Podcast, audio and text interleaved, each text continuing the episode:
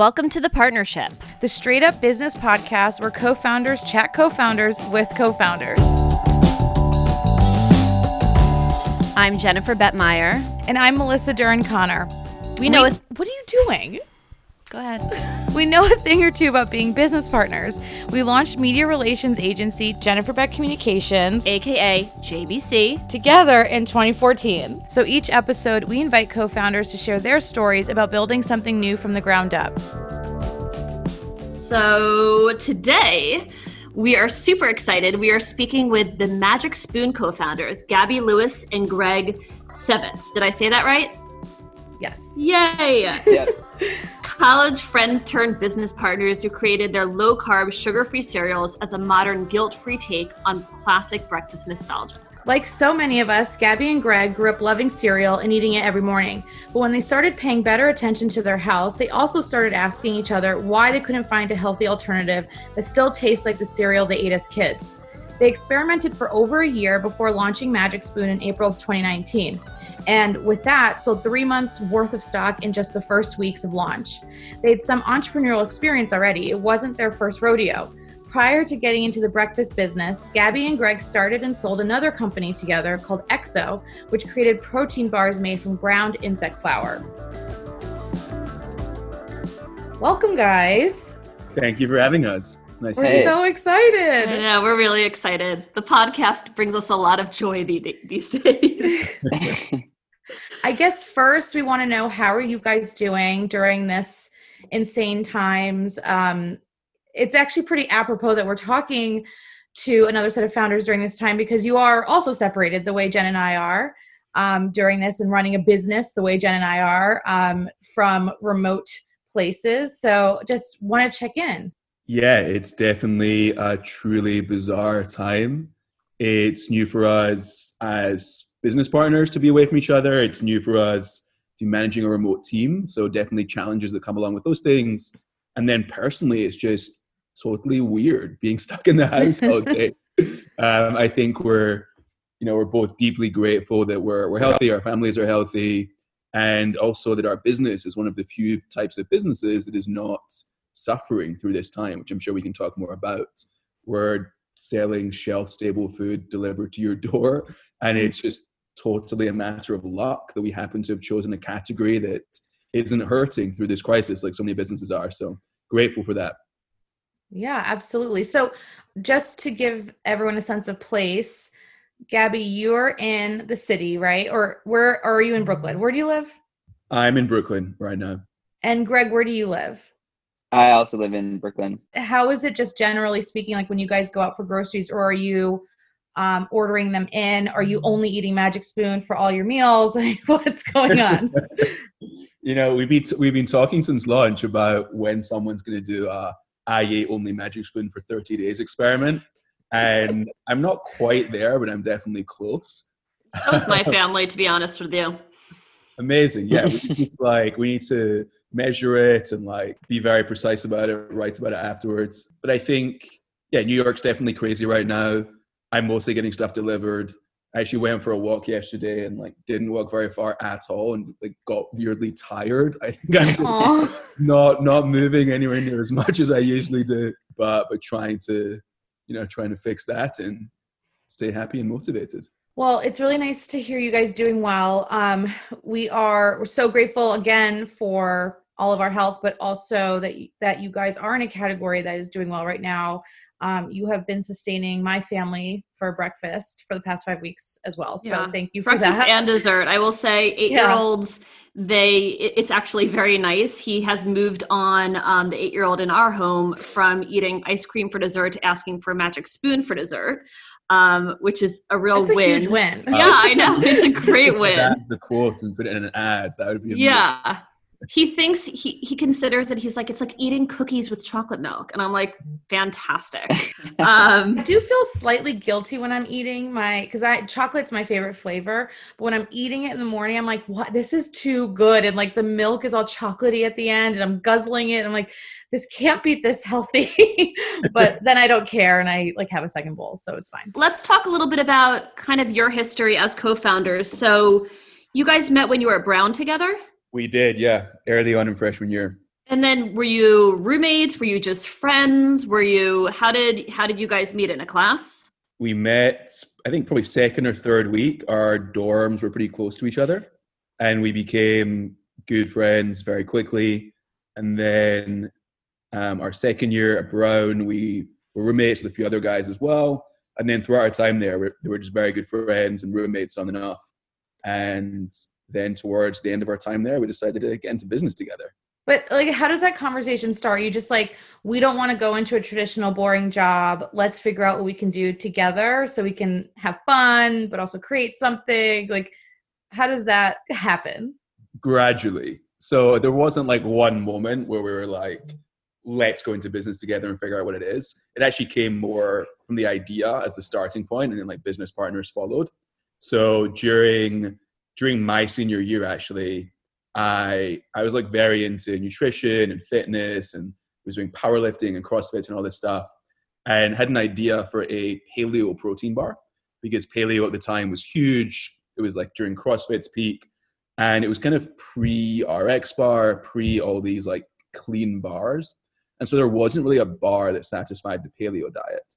And so I was sort of thinking about an idea in that vein, and then Greg sort of came up with the idea of, what if we made it a little more interesting and added crickets to it? And it wasn't as random as it sounds. Greg can speak more to it, but it was prompted by, he actually went to this conference hosted by the Dalai Lama, MIT, and people there were talking about how if we could just introduce insect protein to the American diet, it could solve the global food crisis and have massive, amazing implications in terms of sustainability and water use and land use and all these other resources that can be saved, because insect protein is so efficient compared to protein sources. So you'd sort of heard this idea of eating insects and thought that if we can combine it with my idea for a healthy protein bar, maybe that could be like the way in for convincing Americans that eating insects isn't that weird, because you can sort of hide it in the protein bar. And that started off as like a little side project, and then by the time we graduated, it become more serious, and then we just did it. Greg, did you try any insect protein before you brought this idea to Gabi? Nope, I'd never tried it before, and also I don't know if, you know, I didn't come to him and say like, let's start this business tomorrow. It was sort of more of like a gradual, hey, I like went to this interesting talk, like I know you're trying to do this thing, have you ever thought about like using this as a hook, like do you think it would work? And then we sort of tried it on our own, and then realized actually using the same recipe that Gabi already had developed, that it really didn't change anything in the taste. So that's sort of when we decided to try it. We're glossing over a lot of ordering thousands of live crickets to our house on campus, and oh my gosh, what our roommates thought when that happened, and some crickets escaping, and it was, it was a more complicated business than cereal. Were your roommates your taste testers? Were they always just signing up for tasting different insects, or were the two of you just spending all day and night eating insects? Crickets. Just to be clear, it wasn't like all these different crazy like we knew that if we were to have any shot in convincing Americans to eat bugs, it had to be very subtle and kind of hidden. So the insect itself had to be, like, it couldn't be a cockroach, obviously. Right. Like anything like that. It would have to be a relatively, cute's the wrong word, but like, you know, a relatively easy, like a benign insect. Yeah, insect. A benign insect, like a cricket. And then we would have to sort of hide it somehow. So it was really mostly crickets that we were working with.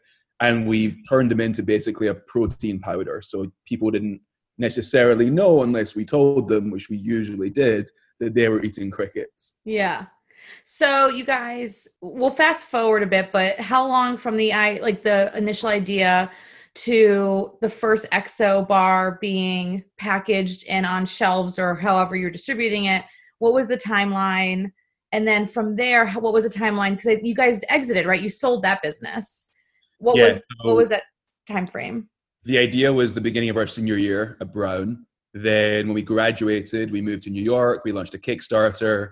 It all became real. We shipped the products a few months after that Kickstarter, so the summer of 2013. And then we ran that business for about 5 years. And so we sold it, it's coming up on 2 years now.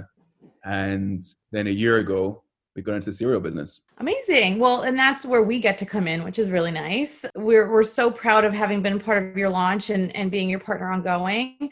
I guess what we should talk about is, how do you guys define your partnership? And because you're now in your second successful business, is it you were friends first? Like, do you think being friends first made a bigger difference? Like, what would you attribute your success to when it comes to your partnership? I think it's a number of things. Being friends first is definitely really important. I think knowing the ups and downs that come with running every company, the risk that you take by going into business with someone you don't know very well is just insane to me, right? I mean, you're kind of getting married. You have no idea how someone's going to act to bad news and under pressure and all these things that you've just met them. So having been friends for a few years and having already gone through many ups and downs together that weren't business related definitely helped inform like our confidence in going into business together. Mm-hmm. And now we're co-founders, we're co-CEOs. We're actually, like, if you looked up conventional business pseudoscience on what makes good co-founders, it's probably not us. So usually co-founders have complementary skills and abilities. Maybe you have one that's very outgoing and does the sales and marketing, the other that's maybe more reserved and does finance or whatever, and they've got like different skills.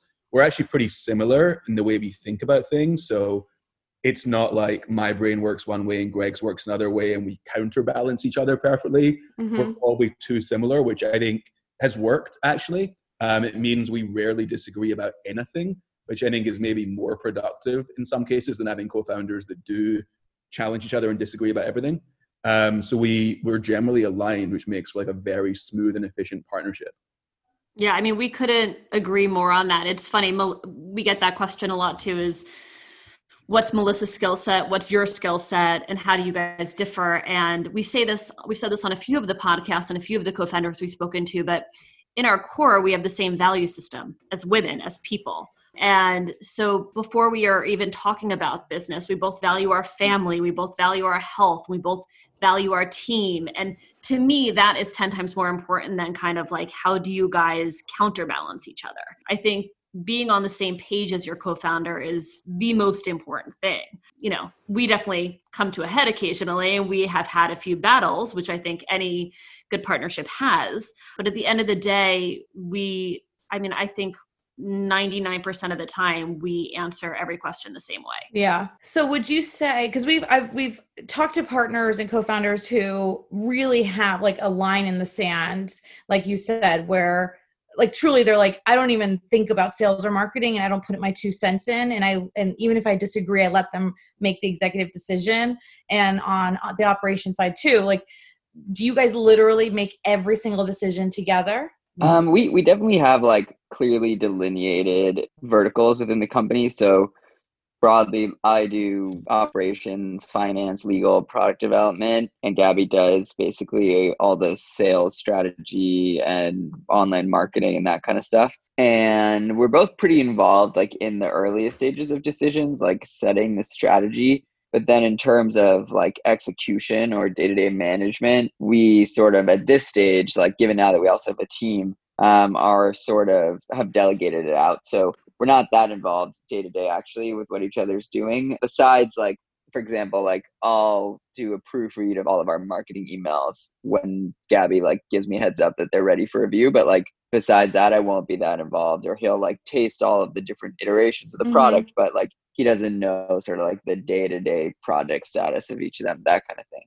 And so did you guys sit down and decide on that, or did that kind of just naturally fall into place? I mean, it sort of naturally fell into place fairly early. I think there were things that we both thought were the most fun parts of running a business, so we kind of share those areas. So even though I do marketing in general, we'll share branding. And of course, branding's like very front-loaded, so there's not that much active stuff happening now.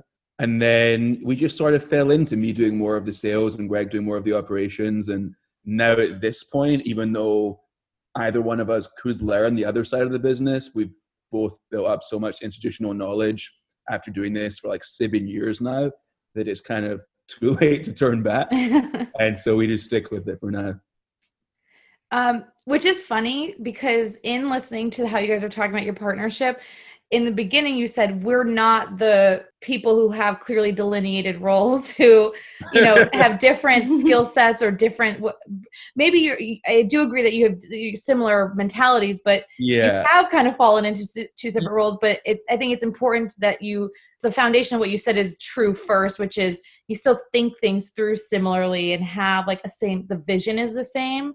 And you kind of naturally decided I'm going to work on this, you work on this, and we're going to do it with that same value system and vision. You know what I mean? Yeah, totally. I mean, to be clear, I think it's vital that you have ownership over certain areas, and everybody knows ultimately who's responsible for every individual part of the business. Mm-hmm. You certainly have that. I think more what I meant, which I realized I sort of contradicted myself a little bit. I think more what I meant is in theory, given the way each of our brains work, it could have gone the other way. So it's not the case that I'm a born marketer. I've sort of figured it out. And it's not the case that Greg is loves spreadsheets more than anything. We could have gone the other way. This is just sort of where it ended up. Yeah. So my question is, how has your dynamic changed or not changed now in this setting where you are remote and managing team? You're not together often at all, actually, and you're managing your team remotely. Are you sharing? I mean, there's so many things are happening and changing so quickly, especially for you as a business. You guys made a very fast decision to donate 20,000 boxes to the hunger problem early on. So now that you're making these quick decisions, is there more crossover, or how are you managing that? Or is it the same and nothing has changed, just despite the fact that you haven't seen each other? I think the fact that we know each other so well and we've been partners in business for so long makes it much easier. So we're already so deeply aligned on what these decisions are going to be that we haven't had to massively up the communication between the two of us. It's a little bit of a different story for the rest of the team, though. They don't know each other that well. And we actually have one new hire who started a month ago. So for her, it's a totally different story. So she's our head of growth and she's doing an amazing job, but I now have daily video calls with her, which is something entirely new and obviously not what we would have done if we were in the same place as each other. So for certain team members, our communication style and frequencies changed radically, but for the two of us, it's just kind of the same. Rather than hopping in a conference room for 5 minutes, we'll just call each other for 5 minutes. But beyond that, it's been relatively seamless for us in our partnership. How often do you guys speak every day? It varies. We definitely talk every day. We actually start the day with our entire team, 10 a.m. We have a 5-minute video call every morning. Wait. How do you keep that to 5 minutes?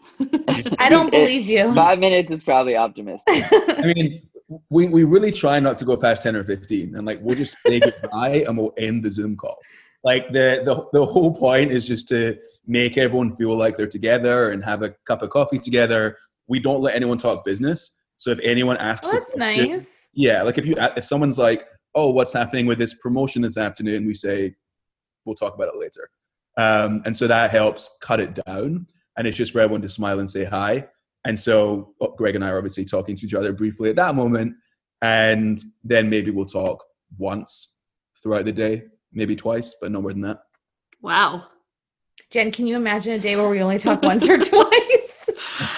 I don't think Melissa happened. And I mean, it's funny because I moved to LA, a little less than a year ago. Melissa and I, our partnership has been put to the test. We went from sitting next to each other for 6 years and being attached at the hip, and all of a sudden, I was across the country. But I mean, for us, because we're in the communications world and there's, quite a few clients that need really intense support right now, it's been crucial to kind of be in contact every day that often.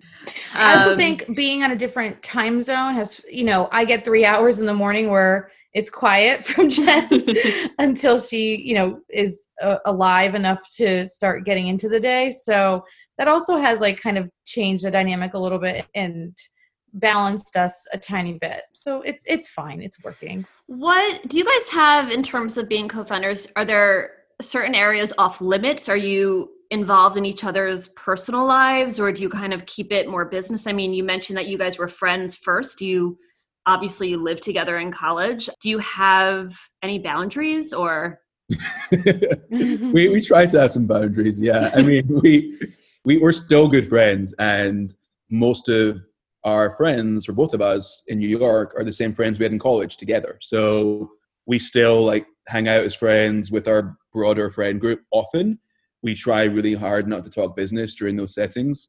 It's much easier now. At the beginning, it was really hard for us. In fact, when we first graduated from college, we lived together for that first year with a couple of other roommates. And so that was like terrible for those other roommates, just the fact that we always talked business all the time. But now we haven't lived together for a while, and we're a lot more comfortable, and it's just natural to sort of separate the worlds and switch it off when we're seeing each other as friends with other people, and switch it on when we need to.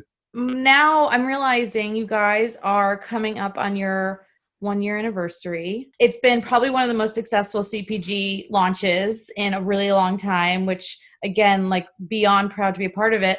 What do you guys like have in your vision for year 2? What do you want to see Magic Spoon kind of, kind of grow into? And any advice that you have for other entrepreneurs who may be in similar life cycles of their brand as they're kind of either trying to figure out their way through COVID, but also just their way forward in general? It's a lot of questions. I know. Sorry. You can answer just one if you want. I'll take the last one, because that's the one I remember about COVID. I think probably me too. I don't know if I remember my other questions either.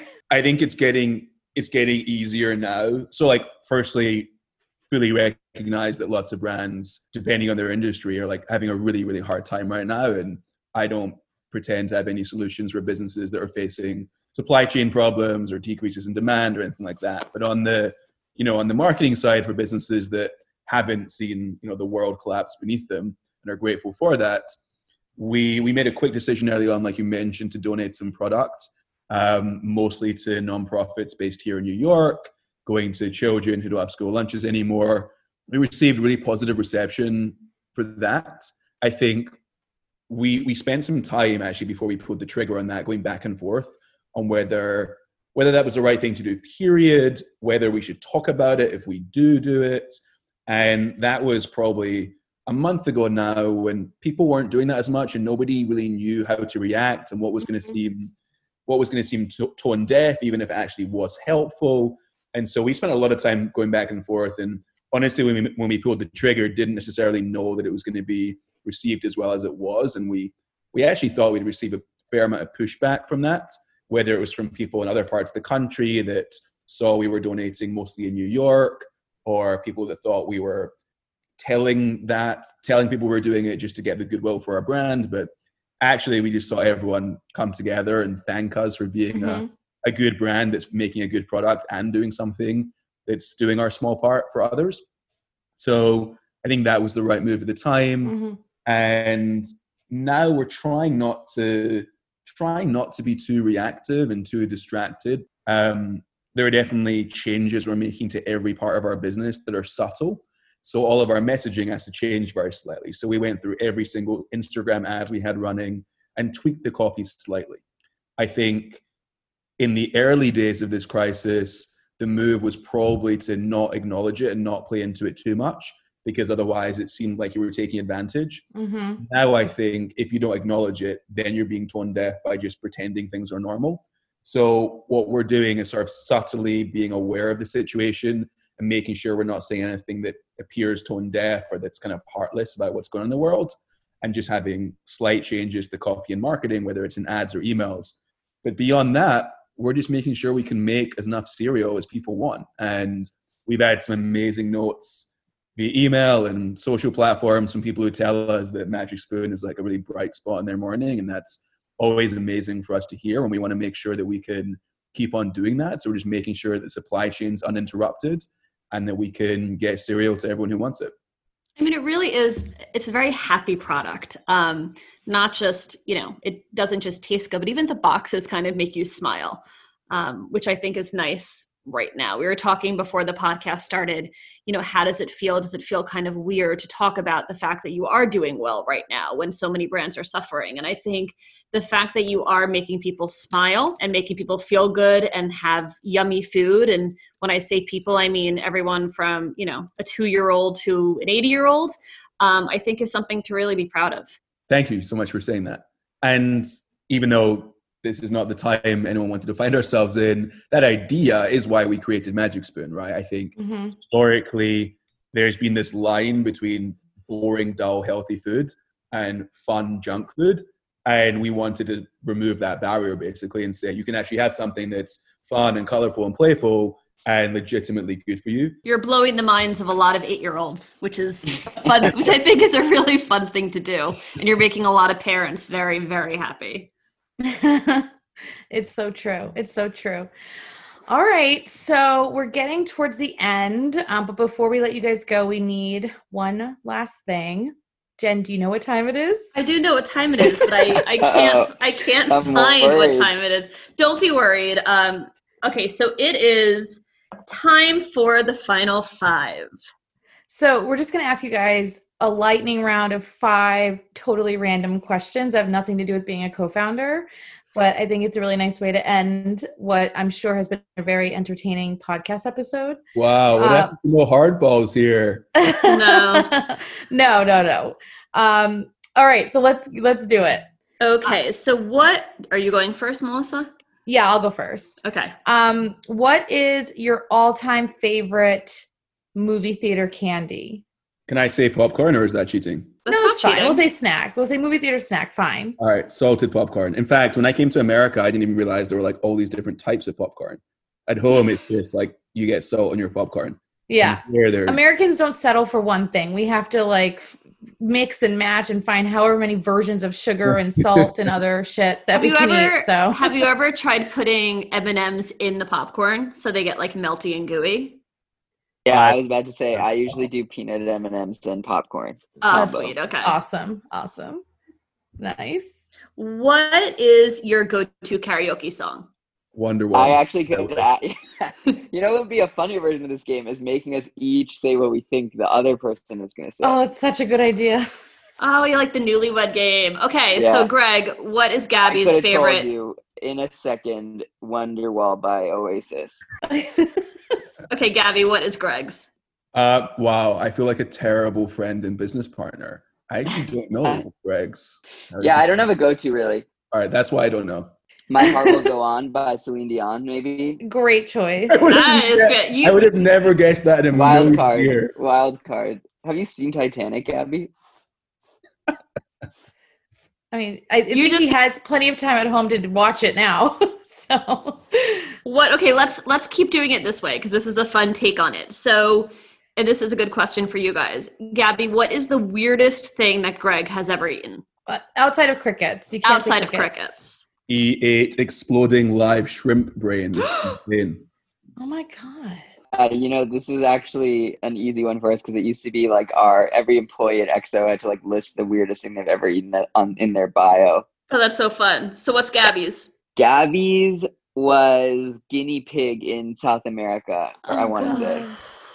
Is that right? That's true. That's actually not the one in my bio. The one that was in my bio was jungle bacon, also in South America. Do we want to know what that is? I can tell you it's not bacon. Okay, what is it now? I have to know. I actually never found out what it actually was. It's a type of bug. They roast it over fire and it gets a little crispy on the outside. So you think it's going to be like crispy bacon when you first see it, but it's very juicy and gooey inside. It was not a pleasant experience. Yikes. None of those words sound pleasant. No. Me. I have a question. It's not on our sheet, but I'm curious now is what is your favorite pizza topping? Oh, good one. Interesting. Gabby's is definitely pepperoni, green pepper. Greg, is that right? Nice. Yeah. Well, so that's from when we were in college. That was the go-to Domino's order for our dorm room. Greg loves little mushroom on his pizza. Oh, I do too. Pineapple too. Oh, this is going to be a controversial episode. I could never get into the sweet on pizza. To me, pizza is a savory item. So I don't know. I can't do it. So why don't you guys tell us, do you have anything really exciting planned in the next few weeks, or what's in the pipeline for Magic Spoon? We do. This month marks our first birthday. And in celebration of turning one, we are launching birthday cake flavor cereal. And it tastes like delicious vanilla frosted cake with some sugar-free confetti sprinkles on it as well. I mean, you guys are just making me so happy today. Sounds divine. This is like the real feel-good episode of the week. For sure. All right. Well, that was The Partnership. Make sure to visit our website, jenniferbeck.com. You can subscribe to our podcast wherever you get your podcasts, so you'll never miss one of our shows. You can also follow us on Instagram at The Partnership, and it's thepartner_ship. In closing, we hope everyone is safe, everyone is staying home, everyone is washing their hands, and everyone is being kind to one another. Take care and stay healthy.